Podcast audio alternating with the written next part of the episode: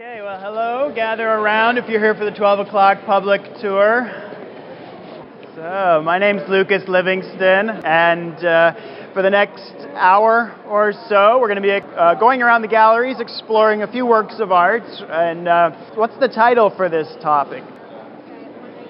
One ring to rule them all. Yeah, where's that come from? Oh, yeah. What, what? Yeah, The Hobbit or The Lord of the Rings, right, sure. So I, I, took that title as a bit of inspiration. We'll, um, we'll certainly make a few passing references to uh, Tolkien, but uh, we're also going to be exploring the art of rings in general. Um, so, and also more broadly speaking, ring as a bit of a, a metaphor and um, ring even beyond the mere finger ring. So uh, it, will be a lot of fun though. Uh, so, so don't let that deter you. And uh, our first stop is going to be ancient Egypt. Going back thousands of years Although These objects actually, though, are rather, rather late as far as ancient Egypt is concerned. They come from the Ptolemaic period, so around the year uh, 300 to 30 BC. So, but still, that's over 2,000 years old. So these, these objects are over 2,000 years old. They're a little hard to see, so I do have some some blown up pictures here. There are two different rings. The one on the left, the hieroglyphs are really a challenge to read, but uh, there is a reference to the god Osiris written in the hieroglyphs. Who is Osiris? Yes. I think he's the Egyptian god of death. Yeah, the Egyptian god of death, the god of the dead, the underworld. Yes. Uh, and uh, but also in ancient Egypt, death that's not the end. That's in part a, a new beginning. Yeah, uh, when you die in ancient Egypt, you'll be reborn in the Egyptian afterlife. Uh, so to live a, a new life, like in, in, the Egyptian version of heaven. So on this little golden ring, we've got uh, Osiris as well as the name and titles of the um, the decedent, the the person who wore this ring in death. The other ring just to the right, a more circular or, or, oval ring, and it shows, it's a little hard to tell as well, even on this photograph, but uh, anybody make out what we have on here? Yes, yes, we do have Isis. And who's Isis? Does anybody know who Isis is? Hmm.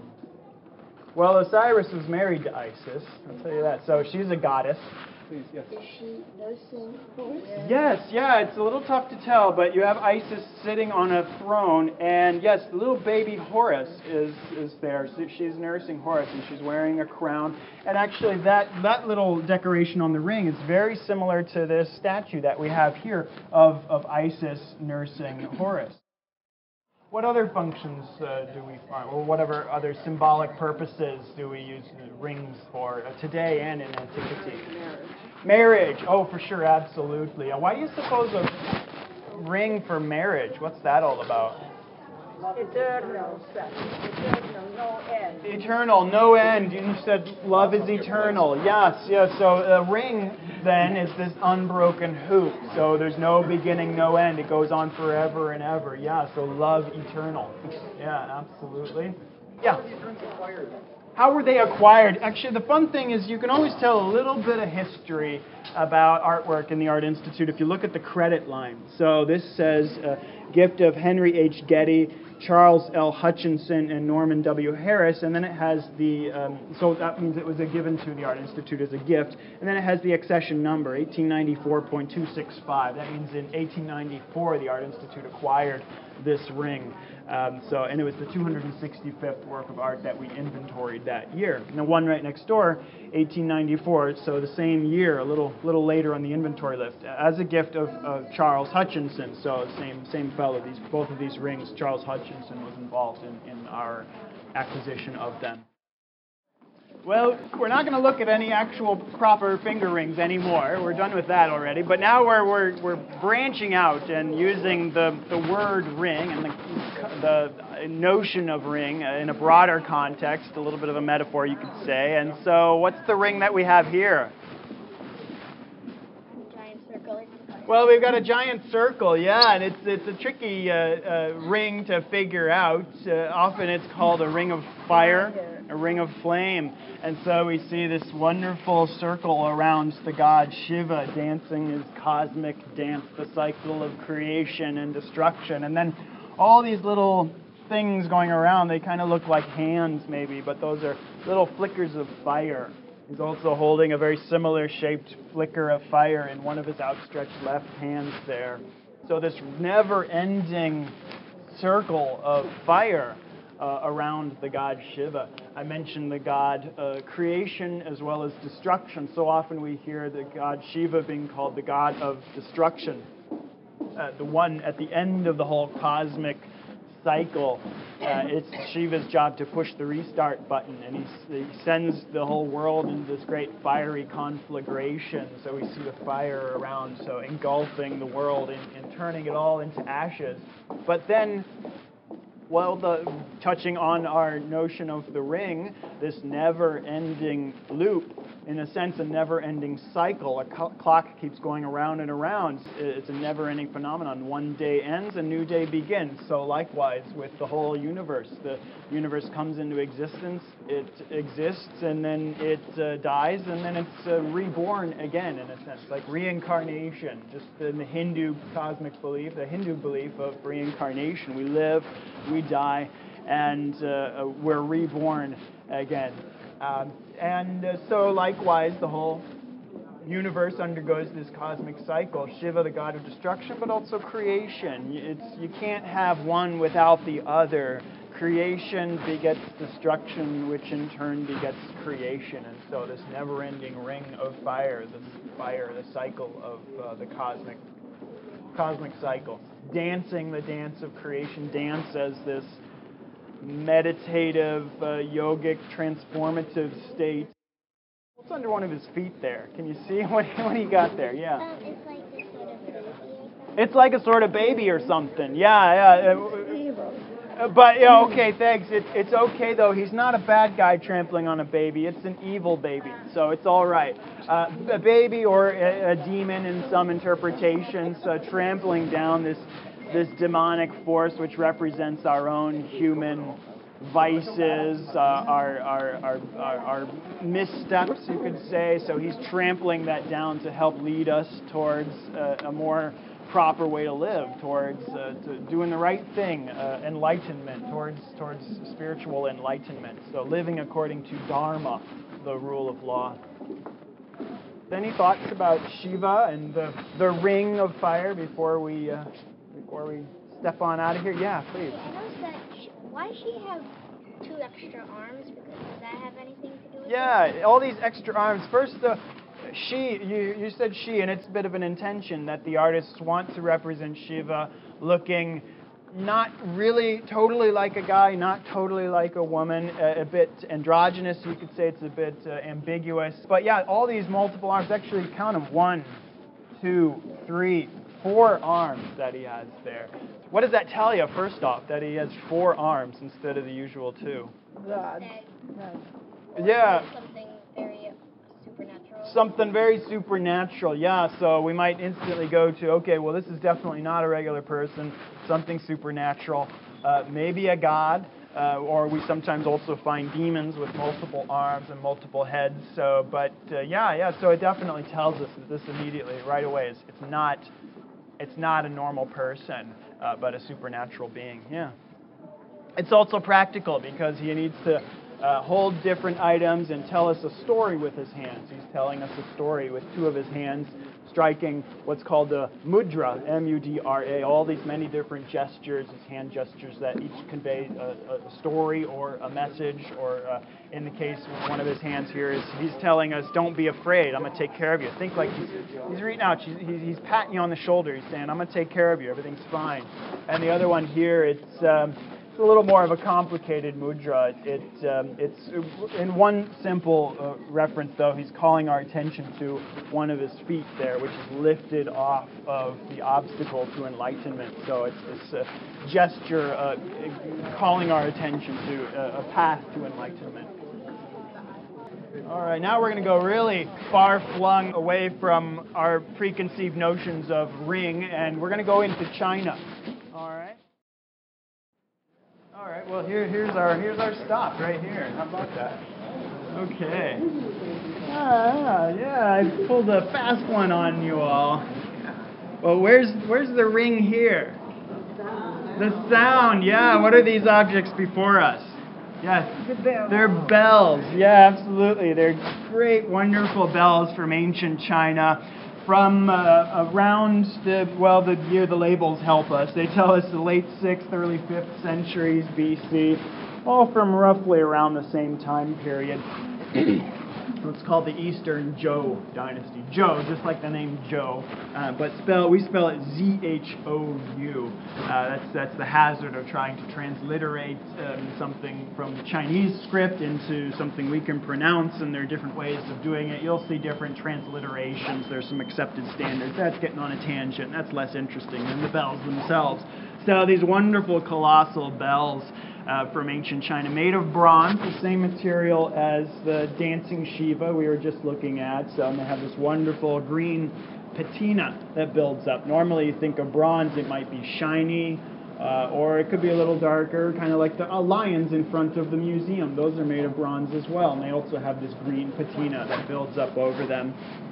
What about the shape of these bells? How do you suppose you'd play them? Yeah, what were you going to say? Um, well, I'm just gonna say. Well, to carry, we do have the large uh, slots on top and the hoops for, for carrying them or for uh, for setting them up. But what were you? What were you saying? Do you stick like a stick in there and start? Yeah, you know, here's the fun thing. We have the multiple shapes, multiple sizes, and uh, we so often think of a bell maybe, okay, in a church tower or, or a clock tower, you'll ring the bell and it's this single lone bell, but sometimes you're lucky and you'll hear uh, maybe, uh, what do you call that when there's multiple bells, like uh, caroling? Yeah, right, you'll have uh, multiple bells, so uh, playing different, uh, different tones.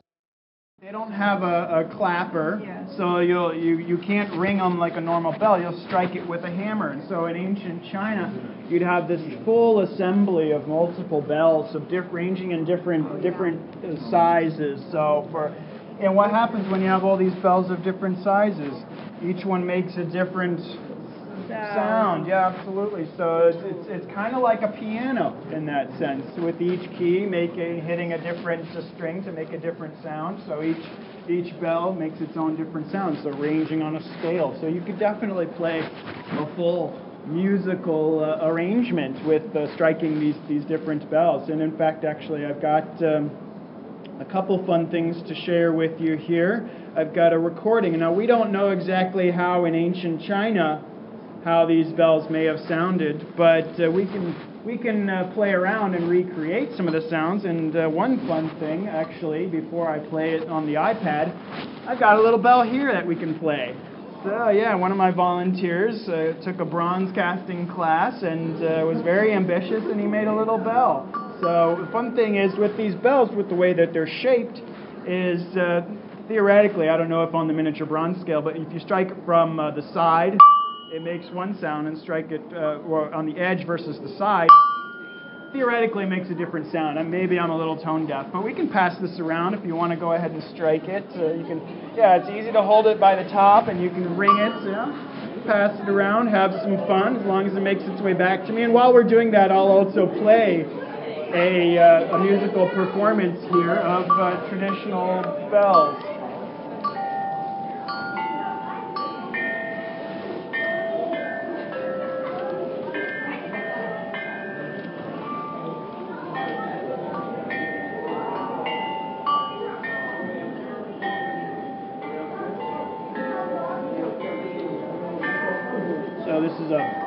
Modern interpretation, but still. So you can see someone from uh, from in front and along the sides going along and striking the different bells.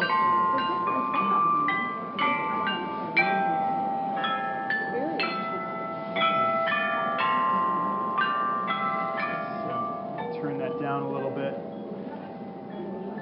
Well, some of the decorative motifs, I guess, since we're, we're doing good on time, but uh, we see wonderful designs uh, decorating the surface of the bells. The one at the far right, actually, we, we've gone ahead and done like a, a, a rubbing impression of the, the main emblem on the side, which uh, it's hard to tell what that is. I'm looking at the at the the rubbing. Oh, finished. Did everybody have a chance to ring the bell? Who wants to ring the bell? All right. Well, if it strikes you later on, I still have it. But the mood just takes you away.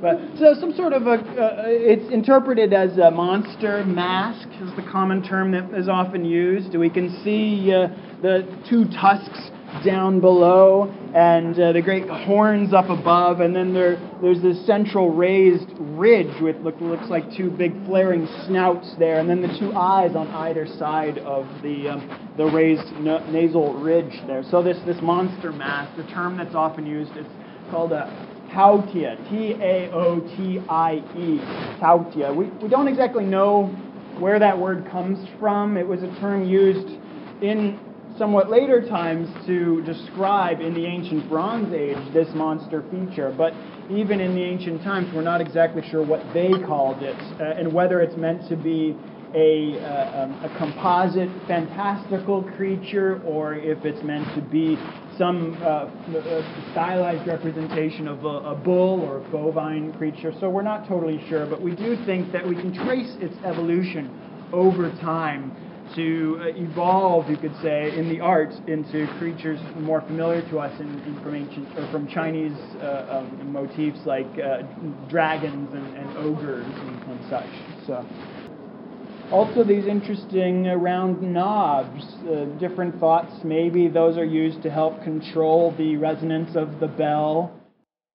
Any other thoughts before we uh, head on out of here? So here we are at the circus with, uh, well, multiple rings. Where are the rings in this painting by Toulouse-Lautrec?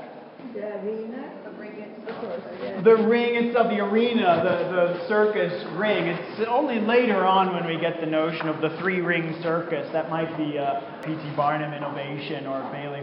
Uh, the ring, ring uh, uh, seat, the seats uh, go around the, uh, the arena as a ring. Yeah, absolutely. The ringmaster. Ringmaster, yes, certainly.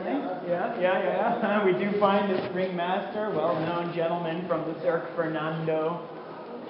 What's happening in this this scene, or what's just about to happen? Just going to jump through that hoop. Yeah, so we have a uh, acrobat woman seated here on a horse. This is the, the back end of a horse, if you can see that. The, wonderful detailed hoop down below. The ringmaster is leading her around, and she's leading the horse around and just about to. Uh, can you make out what's going on up here? It's a little tough to tell, but uh, yeah, a clown. Yeah, yeah. With you can tell the wonderful black and yellow colorful stripes, uh, the socks. Yeah, and uh, so standing on this tall platform with the great big balloon pants that he has, and but he's holding something. This white ring. Yeah, what do you suppose that is? This is the skin, and she's gonna. Yeah. Jam through that. It's a hoop that he's holding, or a ring, a paper perhaps, and she's going to jump through that uh, hoop that he's holding, jump off of the horseback, jump through, presumably do a, a somersault in the air, and then land on the horseback again and continue galloping around.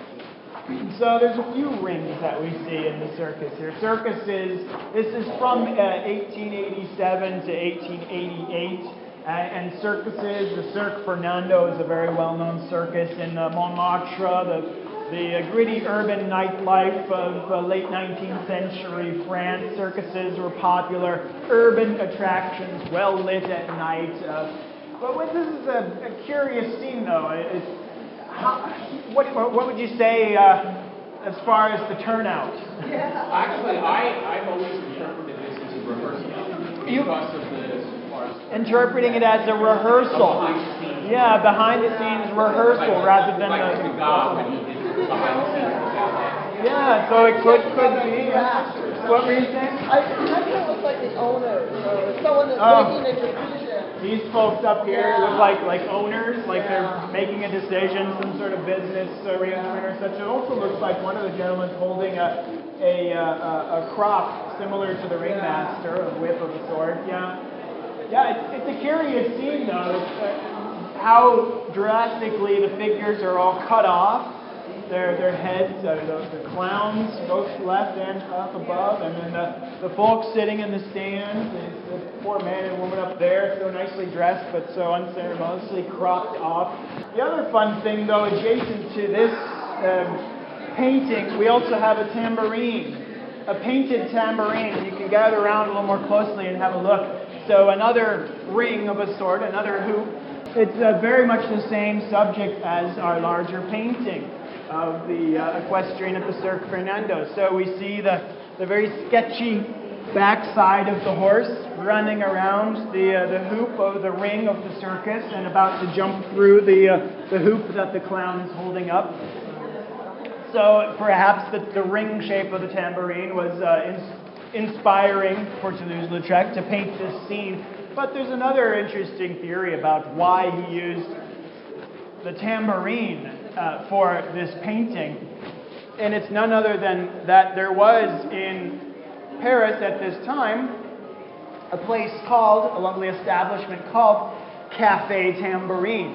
And Toulouse-Lautrec uh, enjoyed going to this location in addition to other artists. Here's a painting at the uh, Van Gogh Museum in Amsterdam, painted by Van Gogh, Vincent Van Gogh, in the Café Tambourine, or Café Tambourin. This is the, uh, the, the proprietress of the Café Tambourin. And we see her seated at a table shaped like a tambourine, on a stool shaped like a tambourine. Very good. so, a lot of fun. Uh, we've got just a few minutes left and one final stop uh, left on our, uh, our tour, but not too far away. We're really going off on a, a far tangent here, but this object was my original inspiration for the, uh, the, the title One Ring to Rule Them All and the whole broader theme of uh, Lord of the Rings, The Hobbits, and Tolkien. Uh, any guesses as to why or what? Does it, It look like, like- one of the it's Hobbits? It looks like Gollum, as far as I'm concerned. Gollum, a creature from, from the Lord of the Rings. So, uh, you know, separated at birth, I tell you. Uh, but uh, it's a purely a connection, visual connection that I'm making, based purely on, on my own, uh, I don't know, neuroses. But uh, this this wonderful uh, plaster. It's made of plaster, this, this piece, but uh, patinaed as though to resemble bronze. Uh, uh, a lovely plaster piece dating to uh, 1892, so right around the same time as uh, Toulouse-Lautrec was, was seriously uh, working on the arts. So it's called The Frogman, or uh, Le Grenouillard, uh, pardon my French. Uh, and uh, the artist uh, Jean-Joseph Carriès was uh, keenly interested in, well, the medium of plaster, uh, which trip, typically was derided a bit as a, a, a crudish uh, uh, imitation or cheap uh, material that was used in contrast to marble or bronze for more lofty works of sculpture. But he was also keenly interested in these uh, semi-grotesque creatures uh, some also uh, see uh, a, a connection with Darwin theories of evolution, uh, of uh, connecting humanity to our uh, earlier uh, amphibian roots when, when uh, animals emerged from the water. Look at his name. Look at his hand, yeah, this great webbed hand that he has. Yeah, for sure, absolutely. Yeah, uh, just for those, if we're not terribly familiar with the, the Lord of the Rings, this Ring of Power, as I touched on at the beginning of our tour, uh, it was a hobbit who first uh, found this ring and uh, held on to it for centuries, which eventually did consume him and changed him into this, this creature, Gollum. So once a hobbit, uh, and then eventually morphed into this ferocious-looking uh, little beastie. So we see this this transformative effect from from man to, to frog-like being as well in the sculpture.